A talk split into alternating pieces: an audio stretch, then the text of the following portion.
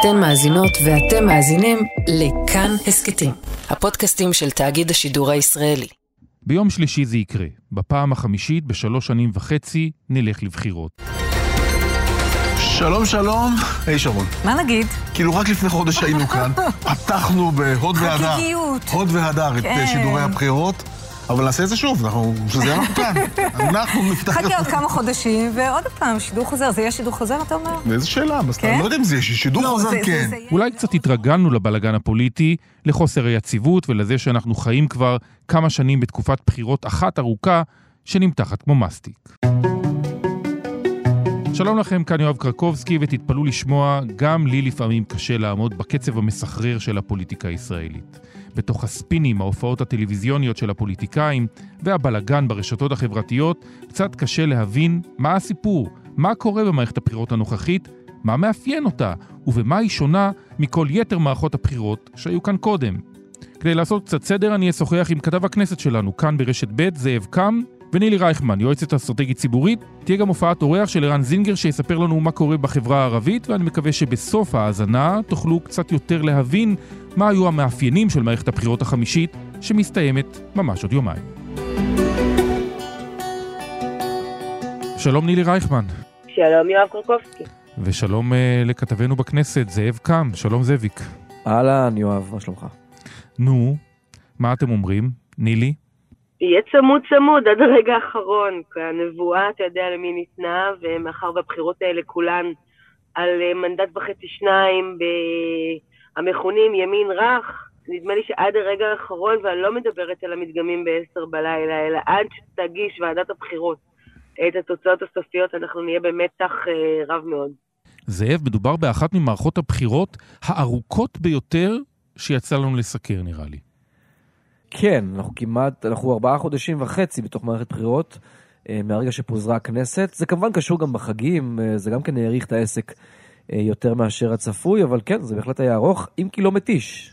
אה, למה ארוך ולא מתיש? כי שוב, בדרך היה חופש גדול, אה, קיץ, ואחרי זה חגים, אז, אז אי אפשר להגיד שכל הזמן מערכת הבחירות נכחה יום-יום, שעה-שעה בחיינו, אבל אה, כן, זה נמתח ונמרח, והסקרים אה, הקיפו אותנו זמן ארוך מדי, אני מסכים איתך.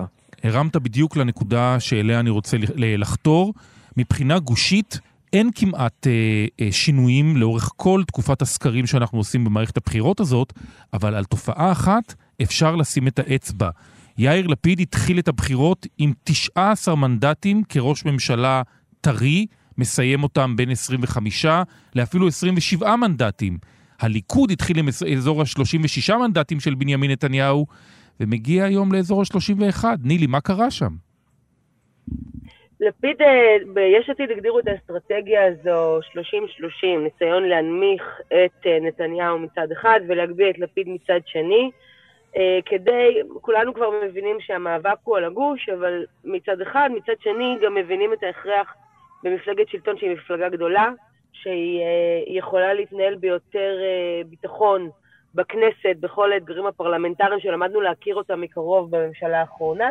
ובמובן הזה בעצם הם החליפו קצת תפקידים, זאת אומרת נתניהו קצת לקח את התפקיד שלפיד היה בו בבחירות הקודמות, ולפיד קצת את התפקיד שנתניהו היה בו. אה, יכול להיות שזו נגזרת של הפוזיציה ושל עובדת היותך זה שימשיך לשבת על הכיסא גם לו נתגלגל חלילה למערכת בחירות שישית. אה, אבל מעבר לזה נדמה לי שההבדל המשמעותי יותר, שגם נתניהו מבין שבקרב הזה, אם הוא לא מנצח, זה הקרב האחרון שלו. זה ה- להיות או לחדול על אף כל הסיבובים, הסבלנות כלפיו וכלפי חוסר הצלחתו להשיג את הרוב הדרוש פעם אחר פעם תלך ותגבר, אה, והזעם בליכוד שכבר מחכה לרגע הנכון, יפעפע ויצא החוצה. זאב, זה באמת הקרב האחרון? תראה, אני, אני שמח להתחיל דווקא מהנקודה הזו, כי קודם כל אי אפשר לדעת. ואתה יודע, את המשפט הזה, שהליכוד עוד שנייה מתפוצץ לנתניהו בתוך הפנים, אנחנו כבר שומעים לא יודע כמה פעמים במערכות הבחירות האחרונות, אני זוכר את זה בשנייה, בשלישית, זה מעולם לא קרה, ואתה יודע מה, זה גם מעולם לא היה קרוב לקרות, ולכן הייתי נזהר מלהגיד הליכוד עוד רגע קם על נתניהו, יש לו ליכוד מסורת אגב מאוד ארוכת שנים, אתה לא אה, קם על המנהיג. אני מוכן למות למענו, אני מוכן לתת את הלב ואת הנשמה שלי בשביל ביבי נתניהו. במקרה של נתניהו בשנים האחרונות אפילו אין מי שקרוב לערער על המנהיגות שלו, ולכן הייתי אה, מאוד מסייג את הדבר הזה. זה דברים שאגב אומרים ליברמן, אה, אולי גדעון סער, אה, אולי אצל אה, בני גנץ ואחרים, אבל אני לא בטוח שבתוך הליכוד יש הלך רוח כזה שעוד רגע אה, מתפרץ החוצה. לדעתי, אה, זה פחות אותם קולות ימין רך שהזכירה נילי, מה שמוגדר מנדט שניים שככה אה, מתנדנדים. בעיניי זה רק אחוז ההצבעה, ובאופן ספציפי אחוז ההצבעה של המגזר הערבי. כלומר, אני חושב שעל זה יקום ויפול כל הסיפור, כי מספיק שמפלגה כמו בל"ד מביאה הרבה צעירים שמצביעים עבורה, אבל לא עוברת כדי לשרוף קולות של ערבים, או מספיק שרע"מ תע"ל אה, נהנית או סובלת מאחוז הצבעה נמוך באזורים שלה כדי, אה, אמרתי רע"מ תע"ל, התכוונתי לחד"ש תע"ל כמובן, אה, כדי לא לעבור את אחוז החסימה, וה, והכל מתהפך בשנייה אחת. ולכן, עם כל הכבוד למתלבטים, בסוף זה המגזר הערבי לדעתי. ואני חושב שאם נדבר על הקמפיינים, צריך להסתכל על uh, הבידול הבאמת גדול, חילופי התפקידים שדיברת עליהם קודם לכן, נילי. בעבר, ב-2012-2013, כשהיית בחלק מצוות ההקמה של יש עתיד וליווית את יאיר לפיד, הוא רץ וחרך את השטח, הוא פגש 70 אלף איש במצטבר בשנה, זה הביא לו 19 מנדטים. עכשיו, הוא די מסתגר בלשכת ראש הממשלה, ובנימין נתניהו הוא הביבי בא שמסתובב בכל רחבי הארץ. שלום יד אליהו!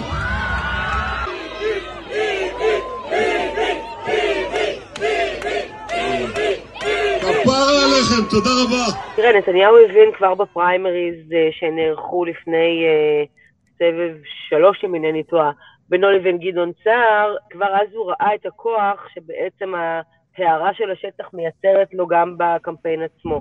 אה, ולכן במובן הזה אני לא בהכרח הייתי מייחסת את זה דווקא לעובדה שזה סיבוב 50 מבחינת נתניהו, אלא כי הוא ראה שהדבר הזה עובד לו ולכן הוא מאמץ אותו ועושה שוב, וזה נכון מבחינתו.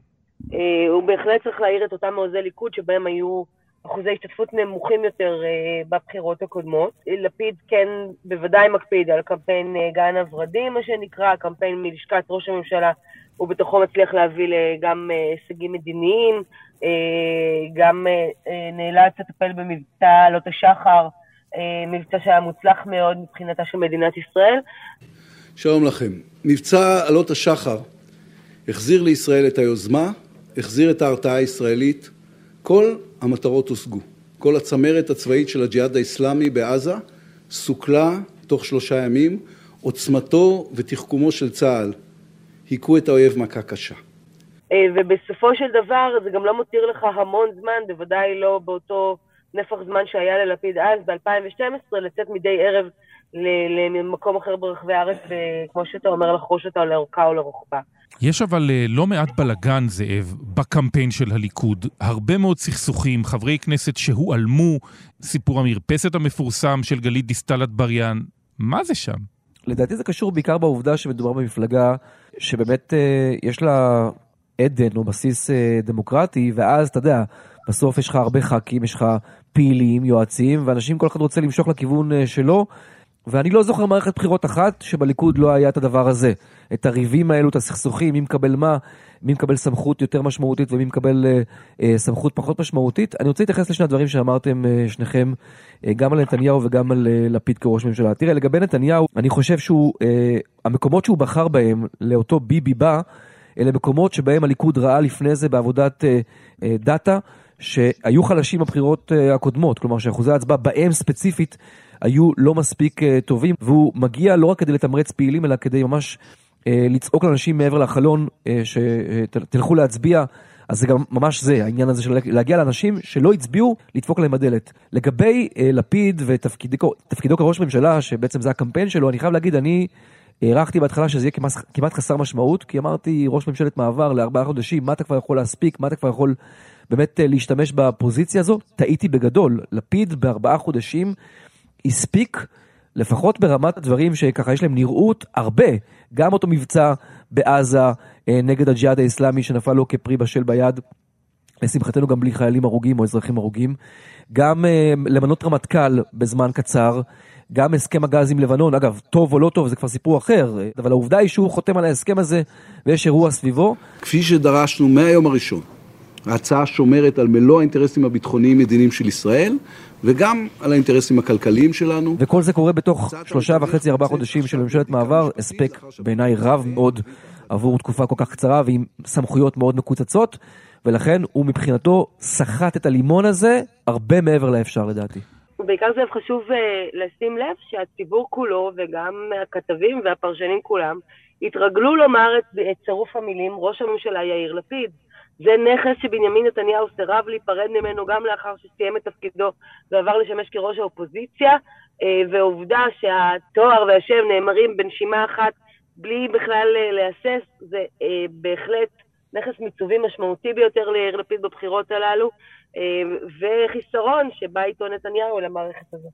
והפעם הראשונה שבנימין נתניהו מתמודד בבחירות מאז 2013, כשהוא איננו ראש הממשלה ומישהו אחר יושב על הכיסא, במקרה הזה המישהו האחר זה אולי הדמות השנייה בישראל שרוצה להיות ראש ממשלה בערך כמו נתניהו, וזה יאיר לפיד. אבל דווקא בעיניי זה היתרון של נתניהו. אלה התנאים הטובים ביותר שהוא יכול היה לבקש להגיע איתם לבחירות, כי מה לעשות, למצביע הליכודניקי הממוצע או המצביע הימני הממוצע, השנה וחצי האחרונות היא ממשלה שמורכבת גם מהעבודה וגם ממרץ ובעיקר מרע"מ ואפילו עזרה פה ושם של, של המשותפת. אתה יודע, אתה לא צריך תמריץ יותר גדול מזה או מהנתונים האלו בשביל לצאת אה, לבחירות. אנחנו ראינו דברים שקשורים גם בשנה הזאת אה, בנוגע למשפט של נתניהו, שעוד יותר המריצו את המצביע הליכודניקי לחשוב שאולי באיזשהו מקום יתנכלו אליו אה, יותר מאשר לאחרים. אה, הפופולריות שלו מאוד עלתה בשנה האחרונה, דווקא כי הוא לא ראש ממשלה ודווקא כי הוא נתפס כמי שמגיע עכשיו כאנדרדוג, או כמי שחטף בדרך בצורה לא הגונה, אז בעיניי דווקא הפוזיציה הזו שהוא מגיע לא כראש ממשלה, במקרה הספציפי הזה היא דווקא היתרון ולא החיסרון של מערכת הבחירות הזו עבור נתניהו. בכל פעם שבנימין נתניהו התמודד מראשות האופוזיציה על ראשות הממשלה, הוא ניצח. זה נכון, יואב, אבל uh, קודם כל, uh, כמובן שאי אפשר להשוות את מערכות הבחירות האלה למערכת הבחירות הזו, לא את מערכת הבחירות של 96 ולא את מערכת הבחירות של 2009, uh, שבה היה ראש ממשלה מאוד מאוד לא פופולרי. הסקרים מעידים על כך שאני ראש ממשלה לא פופולרי. העיתונים דואגים להזכיר לציבור שאני ראש ממשלה לא פופולרי. חברינו מן האופוזיציה, ובראשם ידידי מר נתניהו, לא מחמיצים הזדמנות להדגיש שאני ראש ממשלה לא פופולרי. ולכן אני, אני לא חושבת שההשוואה הזאת היא נכונה. חשוב להסביר, דווקא בעובדה שנתניהו לא יהיה בחירת המחדל של ראש הממשלה לאחר אם אכן יתגלגל למערכת בחירות שישית, דווקא בגלל העובדה הזו נתניהו מגיע למערכת הבחירות הזו בחיסרון. היתרונות שלו הם רבים מאוד במערכת הבחירות הזו על פני מערכות אחרות. גם העובדה שיש כל כך הרבה משתנים שעלולים לקרוס ברגע האחרון ארבע מפלגות עם ארבעה מנדטים בגוש השינוי, שיכולות בשנייה האחרונה לקרוס אל מתחת לאחוז החסימה. אצלו המצב יחסית בטוח ושקט, הוא לא צריך להיות מוטרד מהטרדה מה, אה, אה, הזאת של אחוז החסימה בגוש שלו, ולכן אני חושבת שיש לו לגמרי כלים להצליח ולנצח בבחירות הללו. אבל בהחלט, אם הוא לא יצליח להביא 61 בסיבוב החמישי, אני חושבת שמכל הגוש, גם מהליכוד וגם מקרב מפלגות חרדיות, יעלו קולות מאוד ברורים שיגידו עד כאן.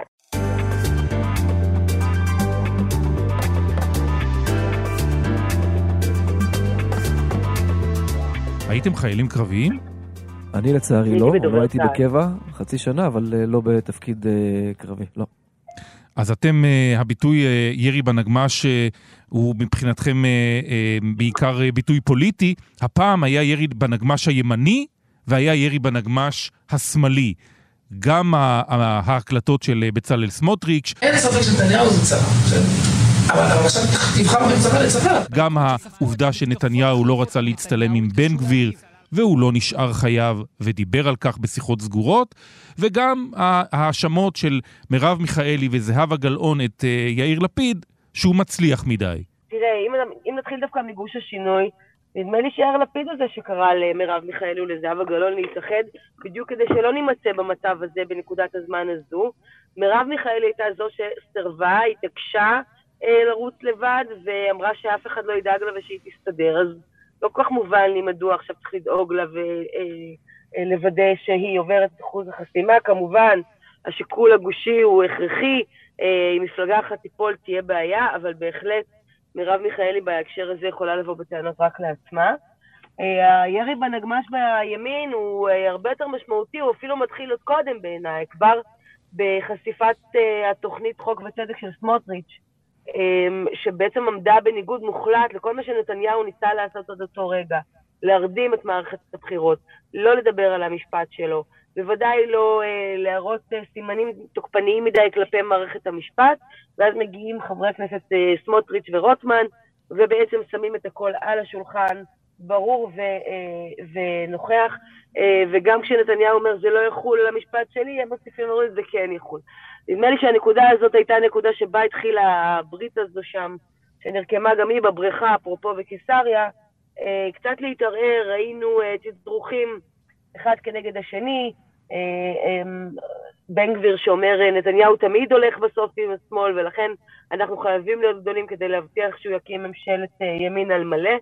אה, במובן הזה, אכן נתניהו הצליח להנדס את הגוש, אבל אה, לא לגמרי שרים עד הסוף למרותו ולהנחיות הקמפייניות שיוצאות מהליכוד. הנגמ"ש הימני זאב, אה, בסופו של דבר אולי יתנקם גם במי שמנהיג אותו, בבנימין נתניהו, ביום שאחרי הבחירות, נוכח העובדה נגיד שנתניהו מסרב להצטלם עם בן גביר, אבל רוצה אותו שר בממשלתו? אני לא חושב, אני חושב שמה שנתניהו טעה באותו אירוע זה הצורה שבה זה התנהל. ההשפלה של בן גביר בצורה שנראתה על עיני המצלמות על הבמה. בן גביר דווקא מבין למה לא רצויה תמונה משותפת שלו ושל נתניהו, הוא יודע שנתניהו רוצה להביא קולות שמתלבטים נגיד בינו לבין המחנה הממלכתי, ומה לעשות שתמונה עם בן גביר לא תביא אותם, ובסוף בן גביר רוצה את הגוש אה, חזק יותר, ולכן את העניין עצמו הוא מבין. הדרך שבה נקט נתניהו בבן גביר הייתה דרך לא ראויה, ופה אולי הטעות שלו. אני חייב להגיד לכם אבל, אה, אה, יואב ונילי, תראו, הביטוי ירי בתוך, הנגבה, בתוך הנגמש הוא לא מתאים למערכת בחירות, הוא רלוונטי בזמן קדנציה, אז אולי לא יורים בתוך הנגמש. אני לא מכיר ולא זוכר ב-13 השנים שאני בכנסת מערכת בחירות שבה לא ירו בתוך הנגמש בכל מחנה. מה, פעם קודמת זה לא היה אה, לפיד שניסה להעלים, למחוק את בני גנץ אה, ולגרום לכך שהוא לא יעבור את אחוז החסימה? הקטטות אה, בתוך גוש הימין זה משהו חדש? מה, בנט, שקד ונתניהו זה התחיל אתמול? אפילו סמוטריץ' ונתניהו, אתם זוכרים שנתניהו סילק את אה, סמוטריץ' מישיבת אה, ממשלה או ישיבה של גוש אה, ראשי הימין או נציגי הימין כשהוא תקף אותו באמירה שהוא לא ימני מספיק. במערכת בחירות היא נועדה שיירו בתוך הנגמ"ש, אחרת זו לא מערכת בחירות, אף אחד לא רוצה לתת מתנות או נדבות לצד השני, כל אחד רוצה לחזק ולהגדיל את עצמו כמה שרק ניתן, וכדי להגדיל את עצמך כמה שרק ניתן, צריך לראות באחרים שאיתך באותו נגמ"ש, ולכן בעיניי זה פשוט לא רלוונטי למערכת בחירות. יורים בהגדרה בתוך הנגמ"ש במערכת בחירות. ויותר מזה, אה, מה מצפות בדיוק עכשיו זהבה גלאון ומרב מיכאלי? שיאיר לפיד יגיד תצביעו אמת או מרץ? לכו לעבוד, זהבה ומרב, תביאו את הקולות שאתם צריכים כדי לעבור את אחוז החסימה ולהיות חזקות מספיק. אני מעולם לא הבנתי את הדרישה של מפלגות קטנות מראש הגוש לעבוד uh, בעבורן. אגב, תבחין יואב... הוא עשה את זה במערכת הבחירות הקודמת, הוא ממש... אבל זה היה חריג, נילי. זה היה אירוע נכון, חריג, כי זה היה תקדימי אז. לאנשים ואמרו להם, אם עדיין לא יצאתם להצביע, תצביעו עבודה אומרת, כדי שהם לא יפלו מתחת לאחוז החסימה. ולכן נדמה לי שקצת יש פינוק בקרב שתי המפלגות הללו, וכמו שאתה אומר, יואב, צאו לעבוד, תביאו את הקולות. עוד מילה אחת ברשותכם, זה כן, זה כן קיים הדבר הזה, ת, תצביעו עבור מפלגות אחרות גם במערכת הבחירות הזו, אבל רק כלפי המצביע הערבי. כלפי המצביע הערבי אומרים גם לפיד וגם זהבה גלאון וגם מרב מיכאלי ואפילו לדעתי גם בני גנץ, צאו להצביע, למי שלא תצביעו, אבל תצאו להצביע אפילו למפלגות הערביות, העיקר תצביעו. אז אם תרצו, זה כן קיים במידה מסוימת, אבל כלפי מי שחוששים שהוא לא יגיע להצביע, וזה הציבור הערבי.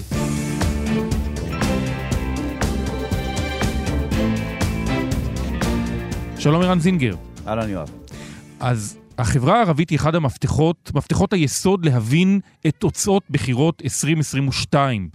יש התעוררות, זה התחיל מאחוזי הצבעה מאוד נמוכים בחלק מהסקרים. אנחנו ממש ערב בחירות, מה המצב? ברשתות החברתיות יש באז, לא באז רציני כמו שהמפלגות היו רוצות. יש הרבה מאוד דיבורים על, על המתרחש ועל התרחישים האפשריים. מי ירוויח לדעתך מהבחירות האלה, מנסור עבאס או הרשימה המשותפת? ביבי.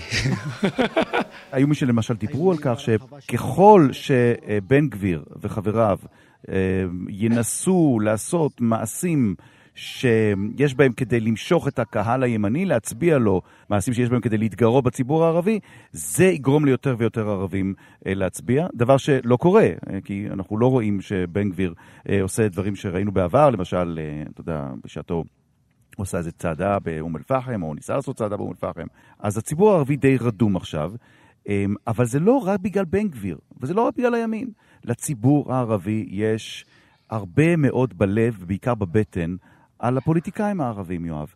וזה סיפור מאוד גדול. וזו הסיבה, שה, והפוליטיקאים הערבים אגב מבינים זאת היטב, אחמד טיבי ואיימן עודה ועאידה תומא סלימאן ומנסור עבאס וסמי אבו שחאדה, כל אלה יודעים היטב שהציבור הערבי כועס מאוד על העובדה שהם לא הולכים ברשימה אחת משותפת, ולכן הם נמנעים מאוד בקמפיינים שלהם מלתקוף אחד את השני. עד 15 בספטמבר הם תקפו אחד את השני הרבה מאוד, עד הפיצול, עד הגשת הרשימות. מאותו הרגע הם עברו לאיזשהו קו אה, קמפיין הרבה יותר ממלכתי, ממלכתי כמו שאתה מתאר אותו. נכון, הם הבינו היטב, הפוליטיקאים הערבים, שכדי לפנות אל הציבור הערבי, הם חייבים קודם כל לא להכעיס אותו, ולנסות להסביר לו למה זה כל כך חשוב להצביע, לצאת ולהצביע. בל"ד, אחרי שהיא עזבה, את, או אחרי שהיא ננטשה או הועזבה מהרשימה המשותפת, בל"ד פונה בעיקר אל הדור הצעיר בחברה הערבית, וזו הסיבה אגב שאנחנו רואים בזמן האחרון יותר ויותר אה, קולות שאומרים אנחנו מצטרפים לבל"ד.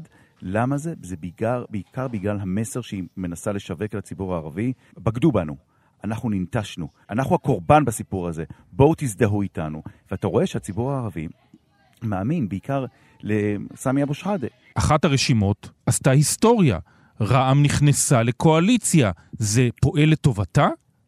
הבחירות האלה הן לא רק מבחן לדמוקרטיה הישראלית, זה מבחן אישי למנסור עבאס. ופה הציבור הערבי יגיד האם הוא באמת תומך ועד כמה הוא תומך, כמה מנדטים ייתן הציבור הערבי לפוליטיקאי שהלך נגד הזרם, לפוליטיקאי שהצטרף לקואליציה ימנית, לפוליטיקאי שבאירועי שומר החומות הלך לבית כנסת שעלה באש והתנצל בשם הציבור הערבי וביקש להתפייס. ו- ולכן כמו שאנחנו כעסים, כועסים וכואבים כאשר יש פגיעה במסגדים, אנחנו כועסים וכואבים כאשר יש פגיעה בבתי הכנסת. במיוחד ש... אם זה, אפילו שעל רקע מחאות, במיוחד אם זה בא מכיוון המוסלמים, כי אנחנו לא ככה. רע"מ פונה עכשיו אל הציבור הערבי ואומרת לו, נכון, אנחנו עשינו דברים שפוליטיקאים ערבים לפנינו לא עשו, אבל תראו, התוצאה הוכיחה את עצמה. קידמנו חוקים שהם לטובת הציבור הערבי. אולי לא נצליח לחוקק את כל החוקים שנרצה, אבל נצליח לחסום חוקים אנטי-ערביים שקואליציה ימנית תנסה להעביר. זה המסר של רע"מ, ורע"מ עובדת קשה מאוד בציבור הערבי עכשיו כדי להוכיח שזה, שזה ישתלם.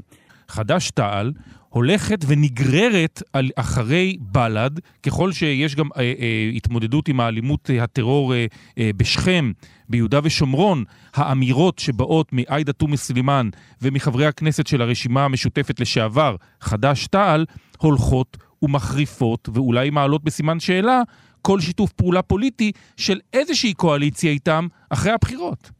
מה משותף, יואב, לרע"מ ולחד"ש-תע"ל?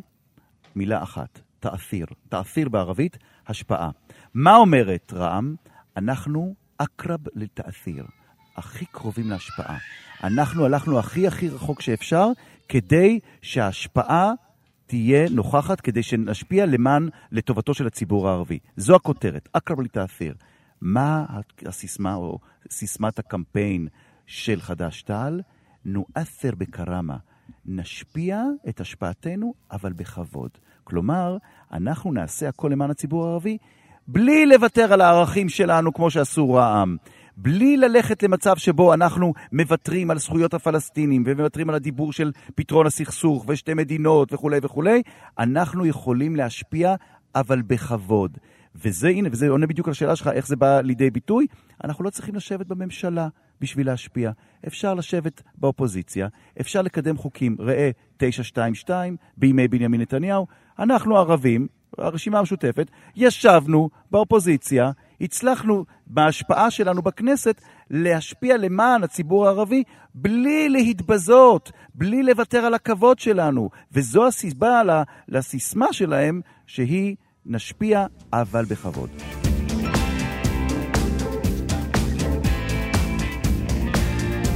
בריאיון שעשיתי עם סמי אבו שחאדה, הוא אומר, ההשתתפות של הציבור הערבי בבחירות תגיע לכדי 50 אחוז, ואז שלוש הרשימות יעברו. אתה, בתור מי שמסקר כל כך הרבה שנים את החברה הערבית, אתה שותף להערכה שלו? כמו שאמרתי, אמ, אני שומע מה שפרשנים מהחברה הערבית מסבירים. צריך לקרות איזה אירוע חיצוני שיגרום לערבים להיות בלחץ. הציבור הערבי, כך לפחות לדברי הפוליטיקאים הערבים, לא מספיק בלחץ ולא מבין את גודל השעה, ולכן הוא שאנן, ולכן אנחנו לא רואים פה אה, איזו התנהגות שמראה שהערבים מצביעים בהמוניהם. זו נקודה אחת. נקודה שנייה, יואב, אפילו ביום הבחירות עצמו, ב-1 בנובמבר, אתה לא תראה שיעורי הצבעה גבוהים, לא בבוקר ולא בצהריים. התרגלנו כשהערבים מצביעים בהמוניהם, אם הם מחליטים להצביע בהמוניהם, זה קורה בעיקר בשעות אחר הצהריים, הערב, אחרי העבודה. כלומר, סדר העדיפויות של הציבור הערבי הוא קודם כל הפרנסה, הוא קודם כל העניינים, ענייני היומיום, המחיה. אחר כך, בסוף היום, אם יהיה זמן, נתפנה אליכם הפוליטיקאים הערבים. עכשיו, זה המבחן הגדול של הפוליטיקאים, אה, של איימן עודה, של, של, של, של סמי אבו שחאדה, של מנסור עבאס, כמה הם יצליחו להוציא את הציבור הערבי מהאדישות שלו. כפי שזה נראה כעת, זה לא עובד להם כל כך בקלות. ערן סינגר, תודה רבה. תודה.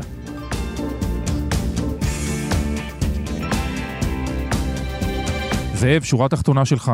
תראה, אני חושב uh, שאנחנו מגיעים uh, למערכת uh, בחירות שהייתה ארוכה, כמו שאמרת בהתחלה, היא מגיעה גם אחרי קדנציה קצרה, אבל מאוד טעונה, וזה בהחלט משליך על כל מה שאנחנו רואים בבחירות האלו.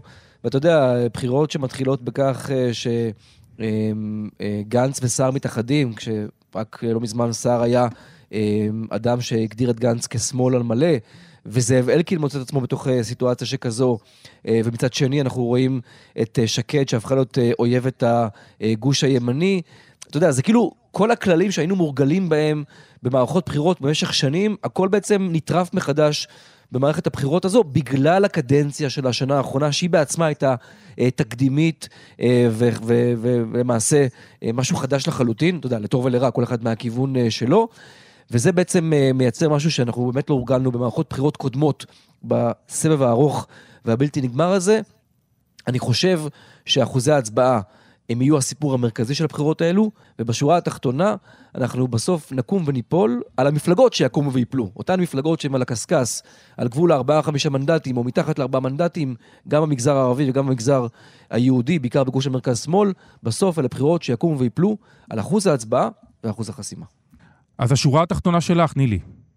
אה, אחוזי ההצבעה הם אלה שיקבעו גם במגזר הערבי, אבל גם בציבור בכלל. אה, אנחנו צריכים לקחת בחשבון שיש הרבה מאוד מצביעים שנוספו מאז בחירות 2019, הסיבוב הראשון, אה, לסיבוב הזה, מצביעים חדשים שהתווספו, בין אם הם צעירים שהגיעו לגיל ההצבעה ובין אם עולים חדשים שהגיעו לארץ, הגיעו לא מעט אגב, בשנה האחרונה באופן יחסי.